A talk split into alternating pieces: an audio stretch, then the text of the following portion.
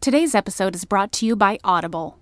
Get a free audiobook download and a 30-day free trial at www.audibletrial.com slash artcurious for your iPhone, Android, Kindle, or MP3 player. Listen up. It was the most widespread war in history, involving the participation of more than 100 million people from around the world. Soldiers, diplomats, aid workers, and others flocked to battlegrounds from over 30 countries, including the greatest powers across the globe the United States, Great Britain, France, Germany, China, Japan, Italy, and the Soviet Union. It affected life in myriad ways economically, politically, industrially, scientifically, ideologically. And its reach was one of the most horrible. Between the deaths on the battlefield and the mass killings of civilians, an estimated 50 to 85 million fatalities occurred, making it the deadliest conflict in all of recorded human history. And yet, at the same time, it spurred on glimpses of positivity in the midst of this darkness, giving rise to the so called greatest generation and leading to advances in medicine, in aviation, information technology, and many other sectors. It was, of course, World War II. But what did the war, any war, have to do with art? Some people think that visual art is dry, boring, lifeless. But the stories behind those paintings, sculptures, drawings, and photographs are weirder, crazier, or more fun than you can imagine. And for the next few months, we are going to tackle the effects of the Second World War on the art world, on artists, art institutions, armies, and world leaders, before the war, during it, and long after it had concluded. Welcome to a new season of the Art Curious podcast, exploring the unexpected, the slightly odd, and the strangely wonderful in art history. I'm Jennifer Dasal. In his 1990 book, Immortality, Czech author Milan Kundera wrote the following quote, War and culture. Those are the two poles of Europe, her heaven and hell, her glory and shame, and they cannot be separated from one another. When one comes to an end, the other will end also, and one cannot end without the other. The fact that no war has broken out in Europe for 50 years is connected in some mysterious way with the fact that for 50 years no new Picasso has appeared either. Unquote. I was intrigued by this quote because Kundera's linking of war and culture, which for our cases will be defined as visual culture or simply art, is a direct one, but one that isn't always assumed as being a vital connection. But in World War II, it was. And that's exactly what we are going to explore throughout this season of the Art Curious podcast in a range of episodes that discuss war propaganda, the exodus of many of Europe's elite in the light of the occupation and persecution, Nazi art looting and the Monuments Men, and one of the biggest failed painters in modern history. But to fully appreciate how war changed during World War II, we need first to understand what art in wartime was in the years prior to it during the First World War, and even into ancient times. Its connections to war as a concept, because, as Kundera noted, they were inextricably linked. And there have been visual representations of war, or of particular battles at the very least, since ancient times. One of the most incredibly detailed and skillful is the Alexander Mosaic, which was originally found on the floor of the so called House of the Faun in Pompeii, Italy, and dates to around 100 BCE. Amazingly, this mosaic survived the eruption of Mount Vesuvius in the year 79 CE, which blanketed the city in literal tons of ash and cinder, killing its inhabitants and remarkably preserving nearly everything. The Alexander mosaic does have large sections of loss and damage, but what remains is fascinating. The work gets its name from the identifiable main subject, Alexander the Great, who is engaged in battle with the king of Persia, Darius III.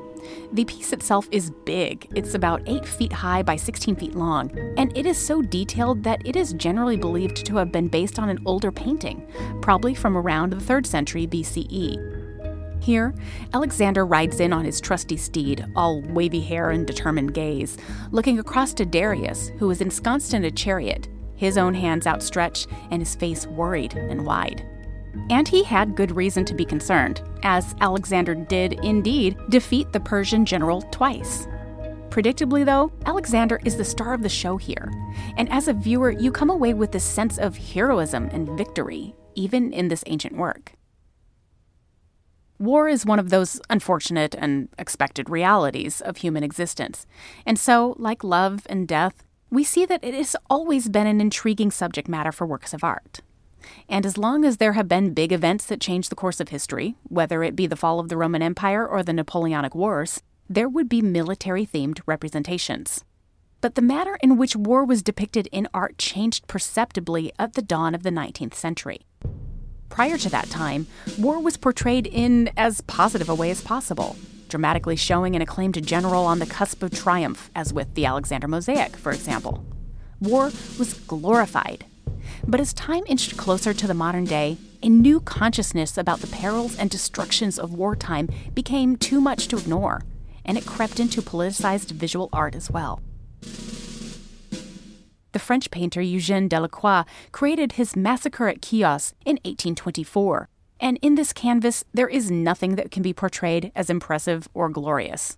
We see a bevy of victims, rounded up and enslaved by Ottoman troops, and there is little to see but the desperation in their eyes and the lack of hope emanating from them.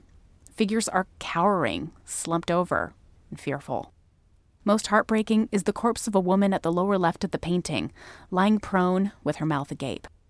Atop her body crawls a small blonde haired baby, seeking love and comfort from his mother, who was already long gone. The best example of this new war consciousness, though, came prior to Delacroix with the Spanish painter Francisco de Goya and his Disasters of War print series. These prints, a little more than 80 in all, were completed between 1810 and 1820 and portray the artist's strong reactions to ongoing conflicts between the French and the Spanish in the Napoleonic era. Goya himself was already in his early 60s and has experienced a rash of health problems, including deafness, that affected his artistic output. But he felt so strongly about war and its terrible consequences that he simply felt the urge to create them, not even necessarily for the sake of public consumption.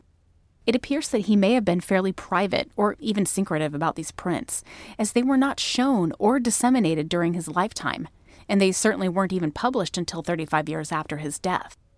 But one thing is certain they are a powerful visual protest and are unflinching in their brutal honesty. One plate shows two women bravely engaged in a struggle against two soldiers. One of them crouches in front of a fallen soldier, holding a sword and looking off into the distance with a wide eyed look of horror. Did she kill him in self defense? And did the skirmish suddenly transform into an event that would haunt her for the rest of her life? And honestly, that's one of the milder images from the disasters of war.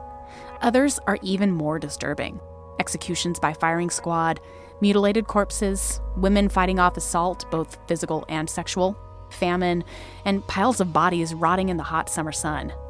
There's no escaping them. And honestly, Goya doesn't want to. As the art historian Robert Hughes wrote in his 2003 book about Goya, quote, he was the first painter in history to set forth the sober truth about human conflict that it kills and kills again and that its killing obeys urges embedded at least as deeply in the human psyche as any impulse toward pity, fraternity, or mercy. Most of all, he drives home the undeniable message that there is nothing noble about war. That, in the words rasped from the throat of General Sherman to the graduating class of the Michigan Military Academy in 1879, I am tired and sick of war. Its glory is all moonshine. It is only those who have never fired a shot nor heard the shrieks and groans of the wounded who cry aloud for blood, more vengeance, more desolation. War is hell.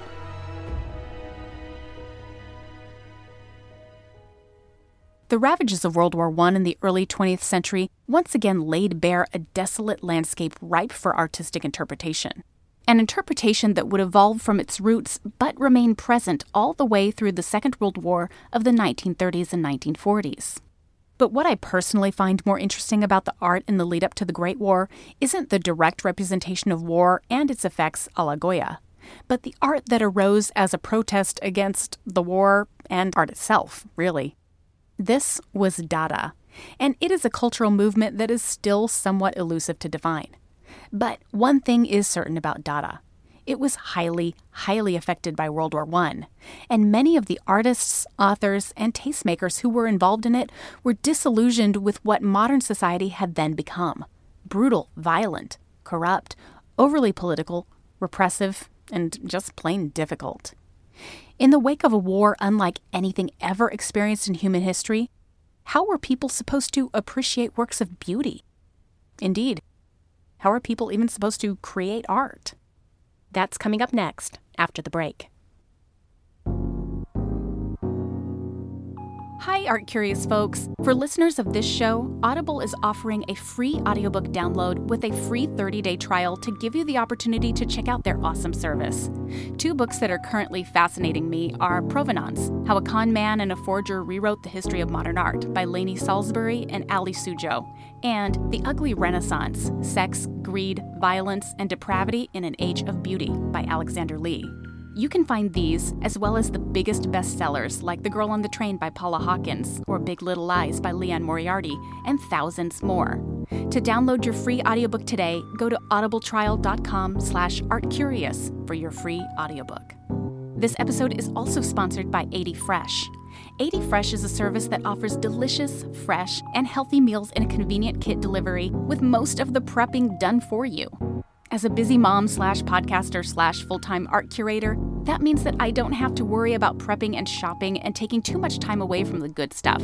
Every week, you have the chance to experience a delicious new menu with options like Korean barbecue beef, tacos al pastor, and my favorite, coconut curry shrimp. And from the time you open the box to the time you set the dish on the dinner table, you're looking at 10 minutes or less. If that sounds good to you, you are going to want to try 80 Fresh too. Art Curious listeners can get a special discount by using the offer code ARTCurious when you order at 80fresh.com now. That's 80fresh.com. Promo code ARTCurious, one word. 80fresh. Tasty, healthy, simple. Welcome back to Art Curious. Art for art's sake wasn't the inspiration for Dada. As the poet and Dada leader Tristan Tzara once said, quote, the beginnings of Dada were not the beginnings from art, but of disgust. And the only way for some to come to terms with their deep seated feelings of disgust was to admit that the world, as they knew it, had become nonsensical. The best way to cope would be to mock modern existence by embracing nonsensical art, music, dance, poetry, and literature. Things for the Dada artists were performative, experimental, irreverent, and sometimes radical, and they especially supported the concepts of spontaneity and chance. Because if you can't control war, why even try to control art? This concept is best identified and exemplified by Tzara himself, who once wrote a little instruction manual of sorts on how to construct a Dadaist poem. It read, quote, Take a newspaper, take a pair of scissors, Choose an article as long as you are planning to make your poem and cut out the article. Then cut each of the words that make up the article and put them in a bag. Shake it gently, then take out the strips one after another in the order in which they left the bag. Copy conscientiously. From the early 19 teens until the mid 1920s, Dadaists in Western European cities like Cologne, Zurich, and Paris as well as a few dedicated souls based in New York, used these concepts to challenge society, rational thought, and the definition of art itself. Another way that Dada achieved this was through the concept of the ready made. Now, we talked about the ready made in a short collaborative episode with our friend Andrea at A Thousand Things to Talk About, but I'll give you a refresher. The term ready made was coined by French artist Marcel Duchamp, whose specific take on art was, and still is, rather controversial. Basically, the ready made is anything, especially an everyday object, that is then just deemed a work of art. The most famous ready made, probably of all time, and one that Duchamp himself created, was his fountain from 1917. Fountain consists of a urinal sloppily signed with the artist's pseudonym of R. Mutt and dated at the bottom left hand corner. Duchamp didn't fabricate the urinal. He bought it somewhere or found it, and it literally became art because of his signature and his declaration. It was art because he said it was art. And there it was art that isn't art, art that is just ridiculous enough to call itself art. On the other hand, there was then the peaceful, logical responses in the wake of the Great War. Another art movement, one that was established in 1917, only a year prior to the armistice, was formed in Amsterdam with the hope of returning happiness and calm spirituality to the war torn European continent. This was De Stijl, which translates to the style, oddly enough, and was based on a reductive geometrical design, best exemplified by the art of Dutch artist Piet Mondrian. Mondrian and his cohort used straight lines, right angles, simple rectangles, and primary colors to establish a rhythm, an order, and a flatness to their works. And in a great grand thought, they seriously thought that such logic and structure could extend beyond the canvas and into society itself, bringing a peaceful regulation to a land wrecked by disorder and chaos. It's such a beautiful thought, really, that art can be so redemptive, harmonious, and transformative. But ultimately, this concept is unsustainable and, of course, totally unrealistic. This is war we are talking about, and no grid or rectangle was going to be able to patch together a quick solution not immediately after World War I, and certainly not as World War II steadily approached. This episode is by no means an exhaustive discussion of the many modern art movements that were influenced and affected by war, especially in the crucial 25 years between the dawn of World War I and World War II. Suffice to say that art and war were particularly linked during this time period, especially in the case of some movements like Dada, whose very core was established by its relationship to a ravaged society. And it hit at a very personal level, too. One of the most jarring paintings created in response to World War I, for example, is Ernst Ludwig Kirchner's expressionistic masterpiece from 1915, Self Portrait as a Soldier, which portrays the artist dressed in a blue military uniform, standing in his painting studio, smoking a cigarette, and holding up the bloody stump of his amputated arm. Okay, first thing to reveal about this painting is that it presents us with a lie. The artist didn't actually have his arm or hand amputated in the course of World War I. Nevertheless, we can still think of his injury as a symbolic response to Kirchner's own experiences of wartime Germany. Unlike other artists, Kirchner didn't actually fight in the war, though he did originally volunteer as a military driver before he was declared unfit to serve due to medical issues. However, that didn't mean that Kirchner himself wasn't affected. The aura of even living in a desolate, battle ridden environment played havoc on Kirchner, and he presents himself to us as marred, gaunt, and even with a sickly pallor. But setting them down onto canvas allowed Kirchner to exorcise his fears and his despair about the war. As he later wrote, quote, If suffering can be transformed into creativity, I want to try it. If the traditional narratives of artistic genius have taught us anything, it's that Kirchner was probably right. Suffering can be transformed into creativity.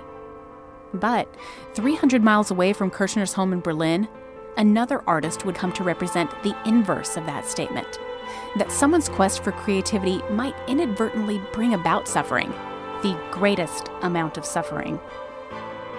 In two weeks, on the next episode of the Art Curious podcast, we'll be bringing you the story of a struggling artist living in Vienna who was affected at his very core by his artistic failures. That man would become one of the key figures in World War II, and certainly one of the most hated men in all of history. That man, Adolf Hitler. Thank you for listening to this episode of the Art Curious podcast. This episode was written, produced, and narrated by me, Jennifer Dasal. Research assistance is by the wonderful Stephanie Pryor. Our new wonderful theme music is by Alex Davis at alexdavismusic.com. Social media help by the fantastic Emily Crockett. Our production and editorial services are provided by Kaboonki Creative video, content, ideas. Learn more at kaboonki.com. We are so thrilled to announce that we have a new primary sponsor this season. Anchor Light is an interdisciplinary creative space founded with the intent of fostering artists, designers, and craftspeople at varying stages of their development. Home to studios, residency opportunities, and exhibition spaces, Anchor Light encourages mentorship and the cross pollination of skills across creatives in the Triangle. Please visit anchorlightraleigh.com. The Art Curious podcast is also fiscally sponsored by VAE Raleigh, a 501c3 nonprofit creativity incubator. This means that you can donate to the show and it is fully tax deductible. Please see our website for further details, and you can also go there for images, information, and links to our previous episodes.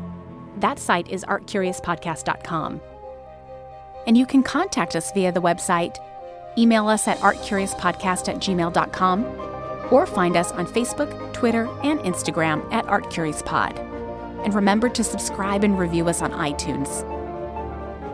Check back in two weeks as we continue to explore the unexpected, the slightly odd, and the strangely wonderful in art history of the World War II era.